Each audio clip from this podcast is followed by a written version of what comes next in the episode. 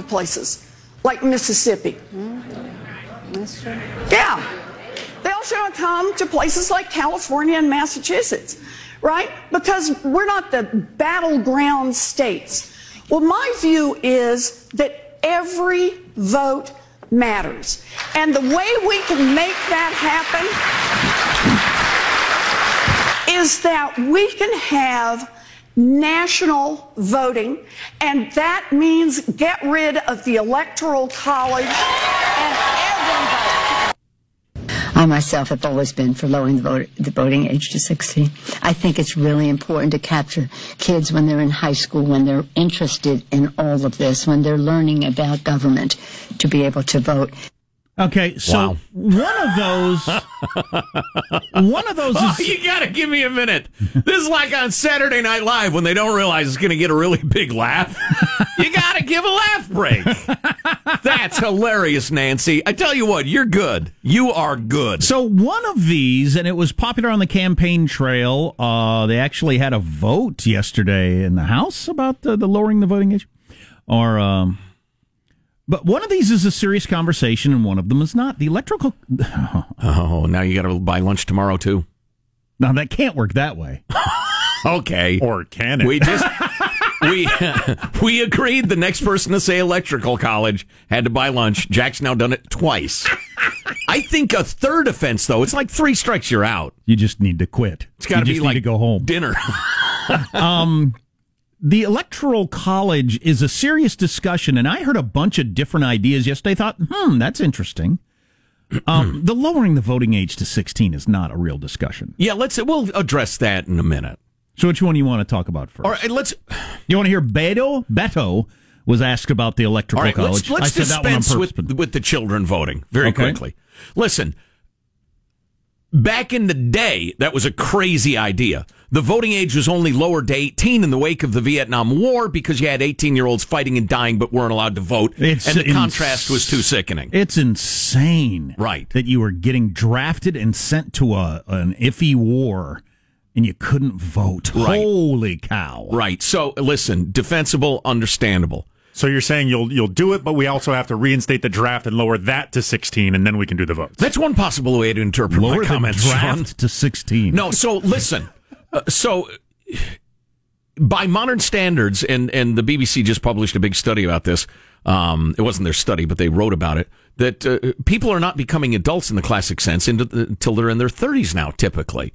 The idea that we would have children vote, and a 16 year old is less a 16 year old than 20 years ago, a 16 year old. Sure. They're more like, if you're an adult right now, they're more like when you were 12 or 13 in some ways in some ways more sophisticated. But anyway, the idea that children should vote is hilarious. It is designed purely because on the you know, that ongoing question of discipline versus compassion, children tend to be way off the scale in terms of if it sounds good and it sounds sweet, we should totally do it. Let's only eat dessert and you can get kids to vote for any unicornian scheme anything. They have no they have no life experience. They have no responsibilities. They have no idea how the system works. They don't know how taxes work.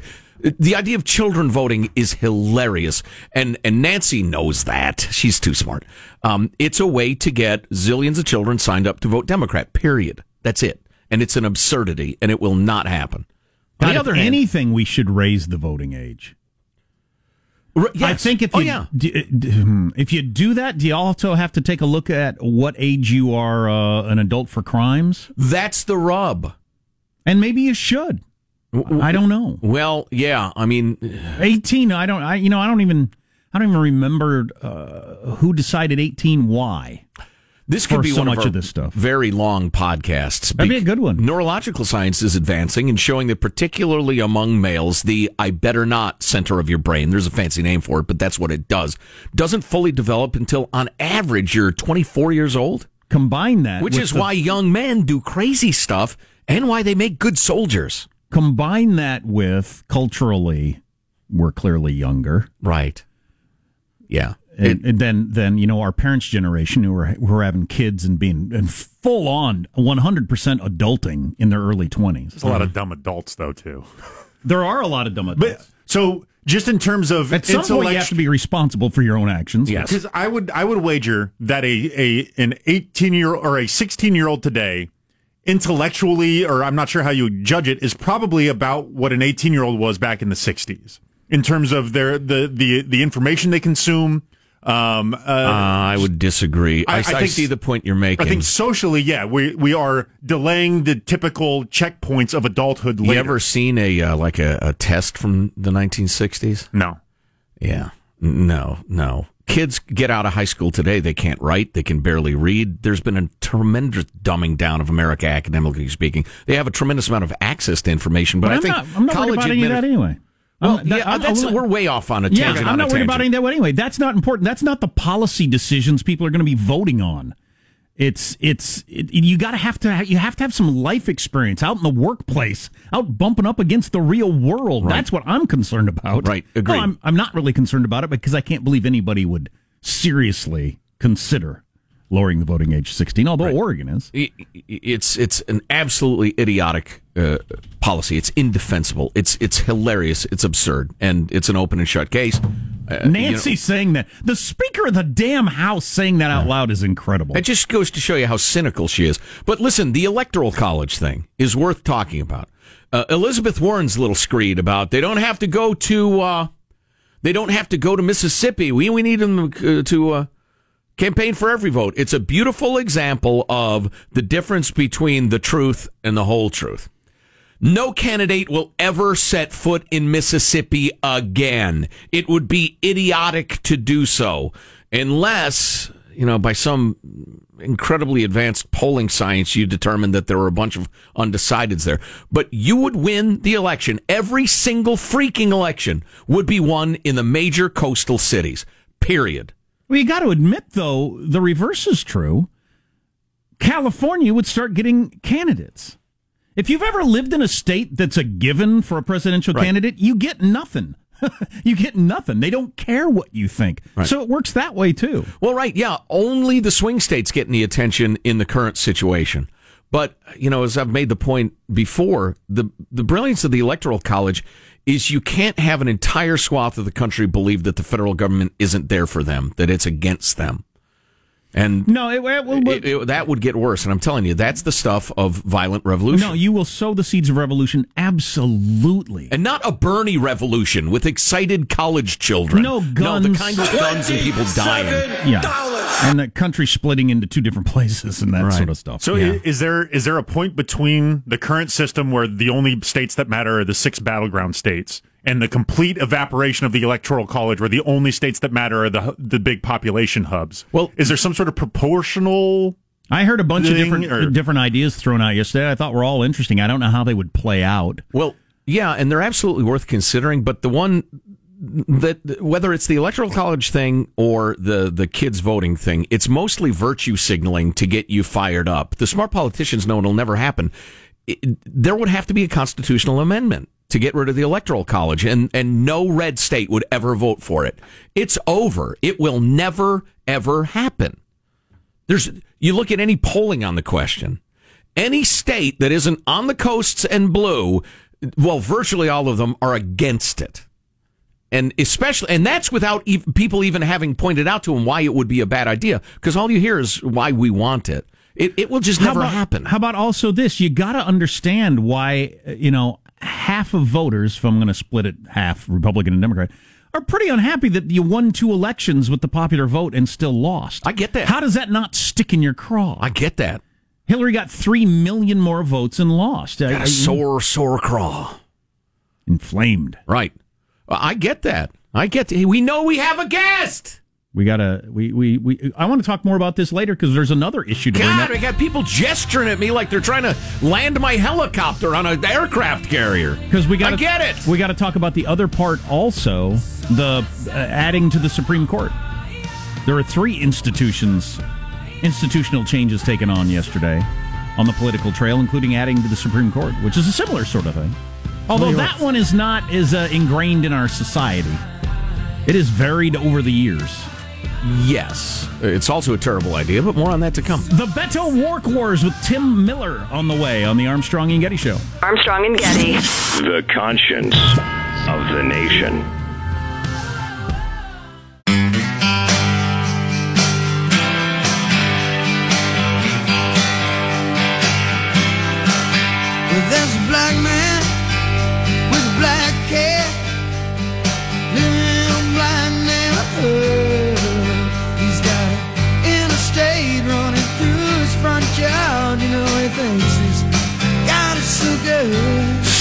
Interesting things to talk about.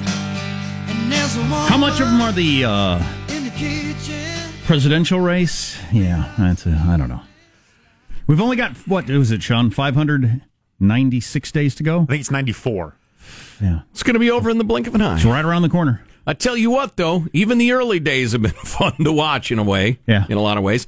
For instance, the Beto mania followed by the Beto backlash. And Tim Miller, who's a columnist for the Bulwark, has written a piece entitled The Beto Woke Wars that we found uh, quite intriguing and have invited Tim on. Hey, Tim, how are you, sir? Hey guys, I'm doing great. Good to be with you. Oh, it's Uh, 594 more days of this. You're killing me. It can't. It can't. But but seriously, it can't be this pace, can it? Is that possible? Uh, didn't we say that last Yep. time? Yes, uh, we yeah, did. I think it can. Uh, I think it can be this pace, especially with uh, with Trump. Hey, we didn't invite you on to make us suicidal, Tim. All right. you guys did it to me. yeah. So uh, tell us about your piece, The Beto Woke Wars.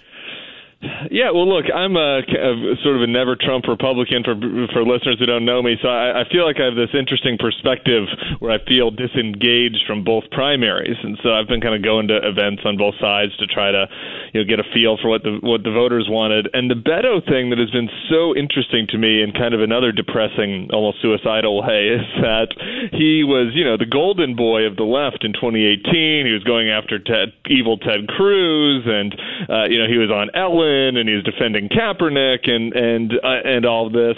And then the calendar turns to 2019, and he's running against socialist Bernie Sanders and, and you know candidates that are more popular with the intersectional social justice left, like Kamala Harris.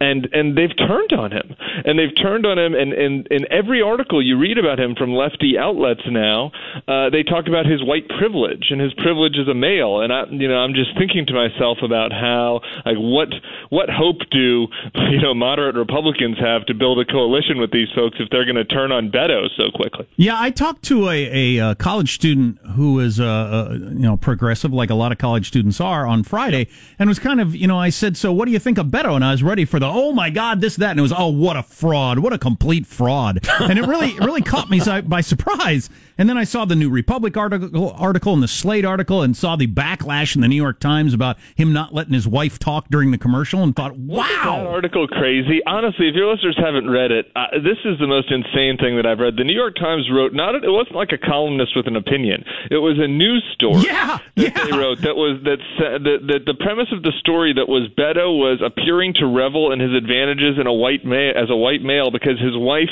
didn't speak in the announcement video. Now, remember Written as a same- news story, which is crazy. It- it- How is sar- it news? Number one, Beto's wife, and look, I'm not really particularly Beto fan. He's far too left for me, but but you know, you have to you, when you see crazy, you got to call it crazy. Uh, Beto's wife spoke in in the in a magazine article interview. She speaks at his events. And, like this idea that he's trying to silence her, and this is the same critique that Trump, remember, leveled against Khizr Khan's wife at the convention. That that the New York Times was all up in arms over about how that was so offensive. And now, you know, now that um, it's it's the the folks on their side that are, uh, you know, being threatened, it's a it's fair game. It's it's it's a, re- it was really insane to see how how the tables have turned on this stuff. It's probably worth tossing in as an aside that uh, Lara Logan famously said on our show a couple of weeks ago that uh, she'll read a New York Times news article and not find a fact in it. that, well, this was true in this. This article was pegged to five tweets. Guys, the the the, the reporter found five tweets of liberal Brooklyn, uh, you know, social, you know, socialist Bernie fans, and, and then wrote an article based on this, and was saying that there's this groundswell of people who are offended by her silence based on five liberals in Brooklyn. Uh, it's just crazy Well, that, that that's their, their world perspective. At least it's not the most important newspaper in the world. Y- y- you know, seriously. uh, all of politics is a nonstop hundred-way backstabbery, but uh, Beto O'Rourke has to be absolutely astonished. He has to be pretty shocked. I, of, uh, of course he does. You know, I've been talking to. I, I was a communications director for a bunch of Republicans like Jeb and, and John McCain and others, and I've been talking to some of my fellow flacks, we call ourselves, uh, who have to deal with the press. Well, we call you that side. too. yeah, yeah, there you go, flacks. Uh, on their and uh, and and everybody's just laughing. Actually, there's a little bit of uh, in, now you know how it feels to be on our side, right? Because Beto has been getting this this sort of un, insane, unfair, you know, that you know any Republican you know politician is used to getting it every day of the week from the Times. Hey, since you brought it up, and this is this is no no complaint about Jeb. Seemed like a perfectly nice guy. But if you were the communications director for Jeb, tell us what it feels like when you're in an obviously dying campaign. I mean, one that's just not working. What's it feel like? It feels really painful. Uh, you know, I had a, I was I've been on a couple losing campaigns, and the very first one I was on, it was a guy running for governor of Delaware, a Republican, which was obviously a doomed battle. It's a tough nut. And, uh, you know, he was a Marine, and he told me, you know, when I went into the Marines, I thought, how bad could basic training be? And then, you know, my that my father said to me, you don't know how long six weeks is until you live it one second at a time, and that's kind of how I felt on the Jeb campaign. It, I was living it one second at a time, and you know, we knew in about October. Uh, look, I I'll just have to say this. Jeb is my favorite person I've ever worked for. You might not like his politics, but he's a fantastically decent man and would have been a great president. But I- in I've- October, we asked for a poll and just asked why people didn't like him, and 80% didn't like him because he was a Bush or because he was the nature of the way he carried himself wasn't tough enough, so to speak. So, I, I've never heard a single human being allege that he's less than a, a really good human being. well, the president. I've heard one person. allege- Tim Miller writes for the Bulwark. We'll have a link to his article. I wish we could have gotten to more of it because it's really, really good. But You're you can good. read it. Just go to ArmstrongandGetty.com. Hey, Tim, uh, love the chat. Let's do it again soon, huh? Thanks, guys. I would love to. Have a good one. Well done. Thank that you. was awesome. What's coming up in your news, Marshall? Deb's calling for, among other things, packing the Supreme Court. The 2019 World Happiness Report has just been released, the happiest countries in the world, and the man who leaked Jeff Bezos' love texts admits he made a deal with the devil. Coming up. Hey, I thought we heard that Trump was tearing down all of this country's institutions, and that's why he's a bad guy. From the people who want to end the Electoral College, pack the Supreme Court, and have children voting? Who's doing what now? You're listening to the Armstrong and Getty Show. Please clap.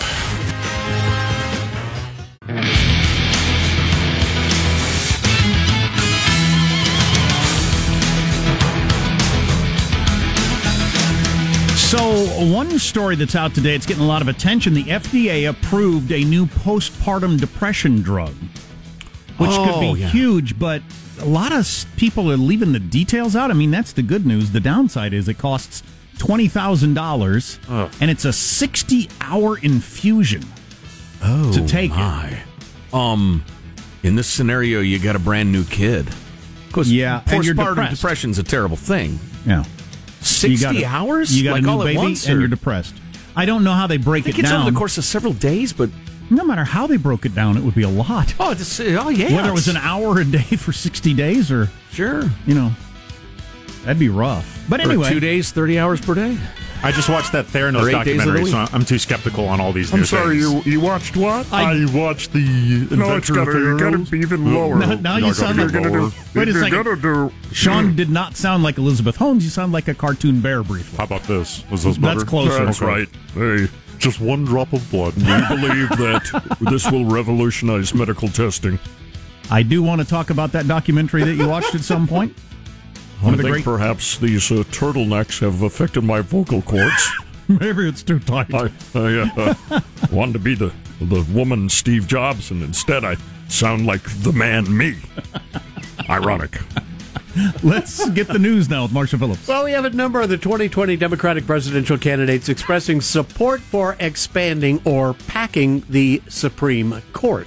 Oh boy. Now, here's something I learned from Shannon Bream on Fox last night, which I thought it was pretty good. I didn't know this. You'd think I'd know this.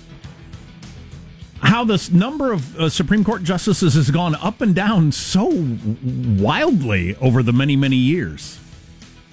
So it's not. It's but not for many, many years. No, but uh, but it's not a constitutional. Like the electoral electoral college changing, that's a big deal. Yeah. Mm-hmm. Well, changing the Supreme Court's a big deal, but it just that's a constitutional thing. The the- going against the founders. We've had various opinions on how many Supreme Court justices we should have. which was surprising to me. I didn't know that. We currently have nine. As long as we're reviewing history, of course, uh, FDR famously had a court packing plan. He didn't like the Supreme Court restraining his socialist impulses in the New Deal, so he said, I'm going to appoint a bunch of new ones. And there was such an enormous revolt that he backed off that plan. Right. Yeah. Yeah. Um, interesting history behind that because he he just won several landslide elections, and his whole party did, and he thought, mm-hmm. "I'm I'm going to swing for the fences." I don't blame him actually because I can see how you would have thought you could have pulled it off. Right. But everybody, including his own party, revolted. Mm-hmm. Too uh, kingly. The point, of course, of adding more Supreme Court justices is the idea that uh, you get to add more of your political stripe and change the balance. That's why you do it. It's not because you think 11's a better odd number than 9. No, 13 is clearly the best odd number. Democratic proponents argue that the measure would be a response to moves made by President Trump and Senate Majority Leader Mitch McConnell to get large numbers of conservative judges confirmed to courts across the country, as well as to McConnell blocking former President Obama's Supreme Court nominee Merrick Garland from ever getting That, a that vote. I was against that. I, w- I thought that was unfair. You're a liberal. Um, I heard some pretty good, uh, interesting ideas thrown out yesterday from Cory Booker and a variety of other people of how about you know t- term limits and this is the way they would work and they'd be staggered or a Supreme Court justice can get on if uh, all the justices agree that they're qualified or something like that. Right. Well, listen, I- try to be a fair minded guy. Children voting, hilariously stupid. Nobody should consider it for a second. Eliminating the Electoral College, unwise, but an interesting discussion worthy of looking for compromises. More justices on the Supreme Court, I will tell you this. I do have some sympathy for the idea that while elections have consequences, is a saying and it means something and it's important. On the other hand, it is kind of down to luck for who croaks when or decides to retire when. And you could get a situation where a single president, the guy from The Apprentice, would would appoint a third of the Supreme Court just through luck, and it seems an odd system. Right, and we have a lot of 5 4 decisions. And as Ben Sasse has pointed out, the senator from Nebraska, because the legislature doesn't do its job anymore, Right. the Supreme Court has been forced into more of a political role. Yeah, yeah. Ben Sasse for president. You know how you, can be sure he'd be a great president because he doesn't have any interest in it. yeah, no kidding. No kidding. The 2019 World Happiness Report has just dropped. The report produced by. I by was happy. I noticed it. it's been produced by the UN for a number of years now. I'm fairly cheery over here, just speaking for myself. It ranks 156 countries by how happy their citizens see themselves to be. You guys are very happy. It's No, Jack is not No, I'm not happy. Oh, you're, You're, not, a very good oh, listener, Oh, Marshall. right. I'm hungry, and Which I need, makes me unhappy. I mean, we're going moment by moment or overall. Overall, I'm happy enough. But like right now, I have a rock in my shoe and I need to pee. I'm not that happy. wow. What's the Economic- UN going to do about it? Economic wealth, life expectancy, social support, and the freedom to make life choices, whatever that that is. Solid, solid criteria. All right. In 10th place, you got Austria. In ninth place, you've got Canada, America's hat. Way to go, Canada. Eighth place, New Zealand, then Sweden. Sixth happiest place uh, country in the world is Switzerland. Then the top spots go to Iceland, Norway, and Denmark. And the happiest country in the world, my friends, for the second year in a row. Happyville. Oh, that's why you did the story. Yes, it is Finland. Always a lot of countries that have way less diversity than we have in the United States. Yep. I'm not saying diversity makes you miserable, but it's easier to pull off happiness if everybody has, if, if most people are the same religion, skin color, everything else. How much of Finland's happiness is, happiness is just based off of that song? Because every time you play that song, I get happy. What are you Well, going there to you bum go. out when you hear that? Play it again. Turn Here, it up. all right, it's it's a come on. happy song. Here Two, we go. three, Let's- four. Let's go with the uh, Finnish folk song. Look, my shoulders just can't help but go up and down when this is on. Do you wear wooden shoes and dance to this or something? Is there any chance of having it at an audible volume? There we go. There. All right. Love it. I didn't realize there's words there. Oh, yes. Oh, yes. Lyrics. The words say, damn, we're happy here in Finland. One last note Michael Sanchez, the brother of Jeff Bezos' mistress, admits he struck a deal with the devil and got $200,000 from the National Enquirer in exchange for helping the tabloid break the story of the Amazon CEO's extramarital affair. Sanchez said he did it to protect his sister, Lauren Sanchez, and his. He uh, did it to protect his sister. 'Cause I'm a good brother. Okay, gotcha. Because this has clearly made her life better. Oh, yeah. He did it out of love. Yeah. So why would you want your sister to be with the richest man in America? And she's in love, and you wanted to make his life miserable too. So what? It doesn't appear as if Lauren Sanchez felt her brother's intentions were all that good. She has cut ties with the man who's not only her sibling, but was also her manager and publicist. Oh boy. Yes. Wow. Now, Michael Sanchez admits to revealing the affair and leaking text messages to the Enquirer, but he adamantly denies obtaining intimate photos, saying, I may have helped the Enquirer with their story, but I never had access to the penis selfies. I So- never had access to the PSs. Okay. So she's a celebrity blanker, and he is uh, uh, an extortionist and Nice family. and leaker of private community. The nice, yeah, nice folks. There you go. That's a wrap. That's your news. I'm Marshall Phillips, the Armstrong and Getty Show, the conscience of the nation. Here you go. Got the world's most expensive racing pigeon. You want to get involved in No. that? No.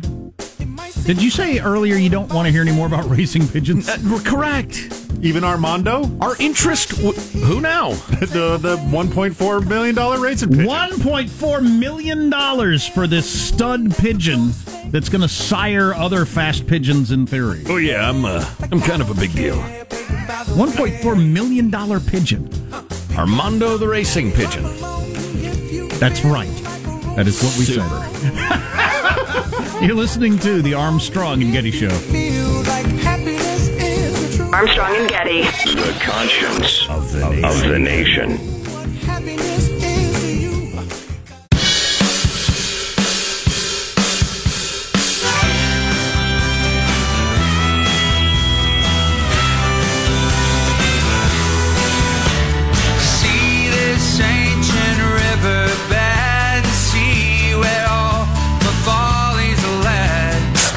Has reportedly suffered a data breach that could have exposed customers' calling history. Said millennials, calling history? Oh, that's fine.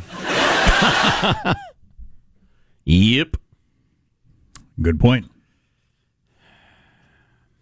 Uh, of phone calls I get, they're mostly scam artists. So Oh, yeah. It's very important that you contact our office. A file with your name and social security number is now being actively investigated. I've gotten that one like 20 times in the last two days. Investigate away. so Hanson, your thing that you do when you get you, you when you get a call from a number you don't know, you just what do you do? Because you got a plan. Yeah, I just because it's so frustrating, it makes me so angry. I uh, I answer the call, and I honestly I don't know what this what this does to me. It probably hurts, but I answer the call and then I put it on mute because sometimes some of these calls are legit. So I don't know if I hear a voice go hello, hello, hello, and then I'll say hello, yeah, who's this? But oftentimes it uh, just says goodbye, click, and then you know Oh. it's a crap call.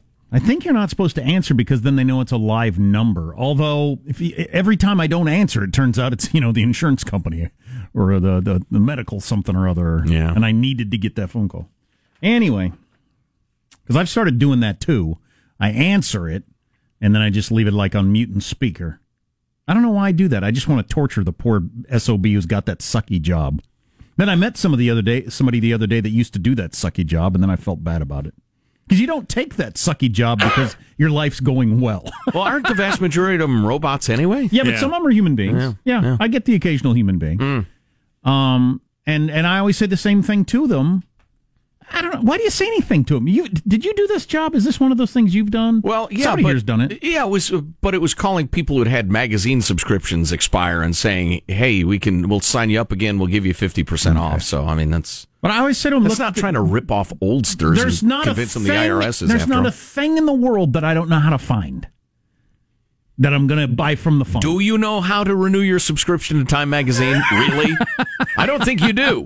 There's a new uh, genre of kind of YouTube videos that I discovered, I don't know, maybe a week or two ago called scam baiting, where their whole premise is they get online or they get on the line with these people who are behind these things. Yeah. And they just actively try to waste as much of their time as possible. They're great. They're It's so- hilarious. they have voice processors. This one that I watch makes him sound like he's a grandma all the time, and it's a computer thing, right? So these guys are just trying to talk circles around this grandma who doesn't know. He's got a fake virtual machine that he's allowing them access to, and seeing all the things that, and he explains it while they're going. He'll turn his mic off and address the. Now, right here, he's going in here and he's doing blah blah blah. Oh, it's, Oh, really? It's really interesting. Right. Well, and she. and they're good at it too because they'll say, "All right, my bank account number is one. Just a minute, I'll be right back." And then yeah, 'cause they're sure that they got a live one. And these guys are experts at jerking with these people, and it's fabulous. That is fantastic. I wish I had more free time to watch that sort of thing. Speaking of scams, perhaps the greatest scam in the history of the world, although the Trojan. Was Trojan the devil convincing us he doesn't exist? Mm. the Trojan horse was a pretty good scam. That was a great scam. So was Elizabeth Holmes in Theranos, where she got a No, billion. people give horse statues all the time. Just bring Look it in. it's beautiful. It'll go great right next to the fireplace. Roll it in. I I heard giggling coming out of it. What? No, you No, didn't. Horses, stat, horse statues don't giggle. you idiot.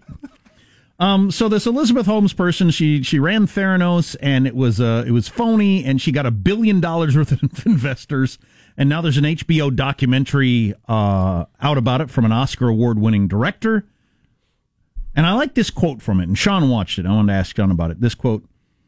The documentary testifies to one of the really interesting psychological dimensions of the story, which is most people who are good at telling a fraudulent story are good because they believe it's true. They convince themselves they are noble. Did, did Elizabeth Holmes actually believe it was true, or did she know she was ripping people off the whole time?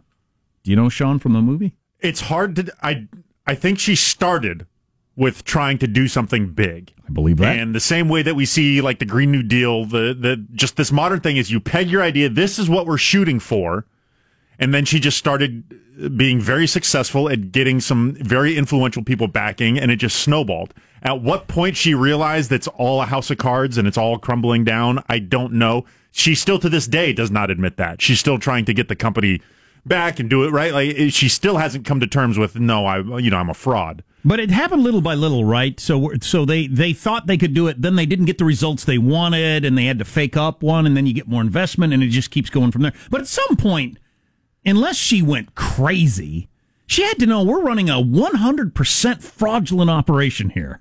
We're making up results. she seemed to lawyer up at particular points in the company, and there seemed to be certain kind of influx points where her overall demeanor and the way she interacted with her company changed. But I am interested in this point that this reviewer took away from the movie because it gets to like the whole OJ thing. He may have actually convinced himself that he didn't do it. In his mind, to ben Juice? juice, juice. Did you do it, juice? It's like you're not the juice anymore, juice. I'll never not be amused by that.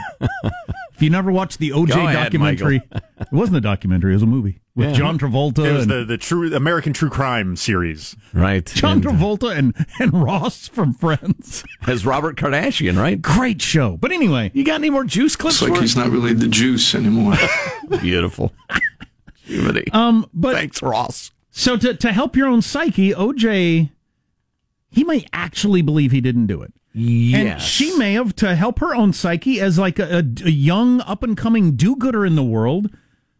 She may have convinced herself that she wasn't ripping people off. That's, that's Some of the more interesting people in this in this documentary too, and I don't think it's a coincidence that the people who kind of sniffed out the BS of her business plan very often were women who were not hmm. kind of you know by, by as one of them put it in the documentary, she didn't fall to a certain type of charm that Elizabeth Holmes seemed to had over a, hot lot of young the blonde? yes, yes. Yeah. Uh, over a lot of these specifically older male investors. You can't. There's no getting around the fact that you you might hate this as a feminist. Hot young blonde has a power over older men investors that she does not have over women. In fact, it might hurt her with a lot of women who are like, I'm a little skeptical of this cutesy. Yeah, let's see if Hottie really has the goods. Yeah. Yeah, exactly. and, and good for women. Yeah. My favorite tweet review of this that I saw from somebody I, I'm not familiar with, but they said men hate vocal fry so much they gave Elizabeth Holmes four hundred million dollars. Well, she's got that low voice. oh, I've actually got some. you know, or- making fun of her physical characteristics is just Fun. what about this though? I'm sorry, we I should. it possible We made it possible. to eliminate the tubes and tubes of blood that traditionally have to be drawn from an arm. I can't. Drawn, for, drawn from an arm. tubes. I can't Tubes, tell tubes you and tubes. how many times I saw her on Charlie Rose being treated like Steve Jobs in her black turtleneck sweater. completely making crap up. I didn't know it at the time, but I haven't seen the documentary yet. I plan to watch it, but I I read an incredibly long piece in some publication. It was half a book uh, about when they got to the final days. She still seemed to be a true believer to this day, which makes her either crazy or you know what? It Or it's strikes me. OG thing, she thought she was George Washington at Valley Forge, and keep in mind, a lot of uh, the soldiers were trying to decide if George Washington was a fraud and if they ought to just go home. And she pictured herself as saving the day at the darkest moment. But again, that makes her nuts. They had no results to, to indicate that it was going to work. Well, this documentary also frames her in the culture of Silicon Valley, right? There's the famous things where the, the first public demonstrations of the iPhone were actually faked up. Thomas Edison, when he was inventing the light bulb, was having problems with the filaments. And his for four years he was doing fake demonstrations until they could fix find oh aha, we got it. I did not know that. Is that mentioned in this documentary? yes, Well, that's, a very interesting point to so make. so there's this culture of when you're shooting for the stars, you tell people this is what we're trying to do. I need to surround myself with people who don't say no, this is why it won't work, but who are trying to get to the same place I'm getting to. And we will get there. And we'll get there. We just haven't gotten there yet. Right. And that and That's pretty interesting. And she fancies herself after the, the mach- after Edison, the machine that, that does all the, the, the little lab in a box. That Imagine they- if Edison had been a hot young blonde. it was called the Edison. Like that that was her thing, right? You know, he said I haven't failed 4,000 times. I've only figured out 4,000 ways this thing didn't work. Mm-hmm. Um so so they they do uh, maybe an unfair job too much of of framing her in that context of Silicon Valley startups. Well, at some point, you got to concede. We've blown through seven hundred million dollars, and it still doesn't work. And uh, I hate unless you're a crazy person. I hate frauds, but how quick would you be to raise your hand after people are pouring money into you and you're you've become wealthy overnight to say this doesn't work? Frogs eat mosquito larvae and, and flies. A fraud, not a fraud. Oh, I thought What? you said you hate frogs. that's, that's that's terrible. You're listening to the Armstrong and Getty Show. Juice!